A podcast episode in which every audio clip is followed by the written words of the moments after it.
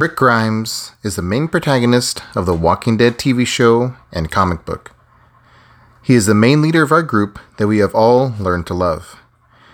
Now we are patiently waiting to see his next story in the Walking Dead movies, but what would have happened if way back in the beginning, even before the fall of humanity, what if Rick was never in a coma? Now, this would take us back to the very first episode of the first season. Right back to the opening minutes of the show when Rick and Shane are eating their lunch. Rick asks, What's the difference between men and women? Shane goes on about how he never met a woman who could turn off a light. Suddenly, their CB radio goes off. They respond to a call over to help and back up to stop three bank robbers. They get to the scene and make a perimeter with their vehicles and have their weapons drawn. The criminals drive over the spike strip laid out by the officers and wreck their vehicle. Two suspects get out of the car firing their weapons. Rick gets shot in his vest and goes down. The first two suspects are shot and killed during the shootout. Shane walks over to Rick and makes sure everything is okay. Leon Bassett takes point to make sure everything is clear and there is no other suspects. Right then, a third man stumbles out of the car, shooting Leon in the side of his vest. Shane stands to his feet, shotgun in hand, killing the suspect, telling everyone else they need an ambulance and they need it now. Leon is taken to the hospital and slips into a coma. As time goes by, they all begin to hear and see strange reports of things on the news. Not everyone is sure what to make out of what is going on. It seems like some sort of new drug has hit the streets, making people turn cannibal. Suddenly, the power grid goes down. Things begin to get crazy everywhere. The CDC realizes they are losing control of the situation, and the government de- de- deploys the military to take back control of the cities. As the dead begin to grow in numbers, Operation Cobalt is put in place. The military tells people to head to large cities for protection. Rick knows he has to get him and his family to safety. He gets Lori and Carl and meets up with Shane at the sheriff's station.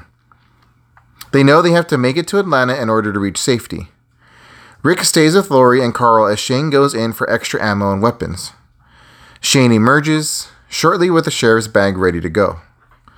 Shane tells Rick, Last time we were on the gun range, I knew I'd end up with a few extra rounds of yours. Rick says, You and that bag like the bottom of an old lady's purse.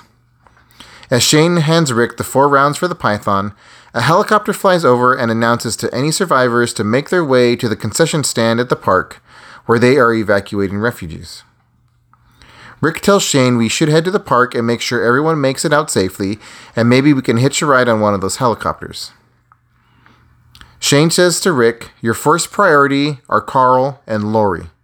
We need to get to Atlanta and get them then safely. If not, there, then we need to head to Fort Benning. The military would be there, and it would be heavily armed and protected. Rick explains that they are still sheriffs and they still need to help those that are in need. If he wants to head to Atlanta or Fort Benning, he will meet him there and they can stay connected on the walkies. But he is going to go make sure everything goes good at the park. We still have to be who we are. We can't change that just because of this situation.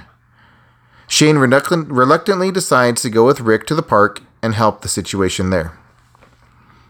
They get to the park, close to the concession stand, and notice a huge crowd of people with bags and belongings, full of fear. Rick gets out of the car and tells Carl and Lori to stay put as him and Shane go to the military in charge.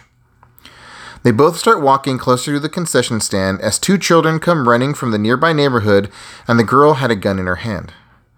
Shane stops them Hey, hey, hey, hey, hey, are you kids okay? Where are your parents? The young girl says their father never came back from their neighbor's house hours ago, and their mother Hannah was a few blocks away and told them to run here while she distracted the walking corpses. During this, the military is loading people in buses and vehicles to take them to Atlanta. Suddenly, Lori yells to Rick and Shane, and they see a big group of walkers getting closer to the park and their two sheriff vehicles. Both of them run towards the cars, but the walkers are moving closer and closer. Shane gets in his car and starts it ready to leave. He turns around and notices Rick hasn't started leaving.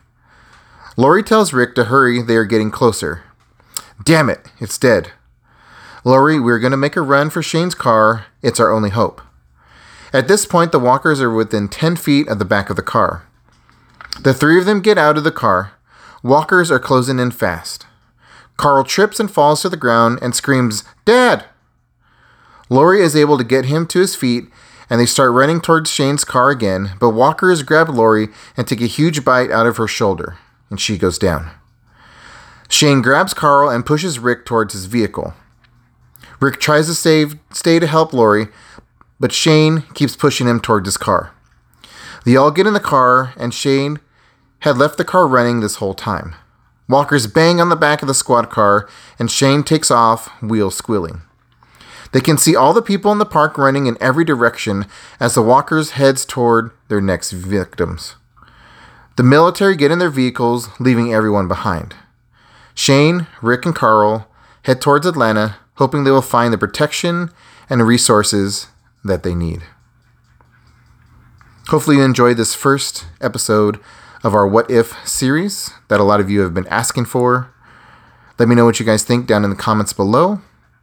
And if you enjoyed this video, please hit the subscribe button and notification bell so you can be notified every time I post a new video. And I will talk to you guys all in episode 2.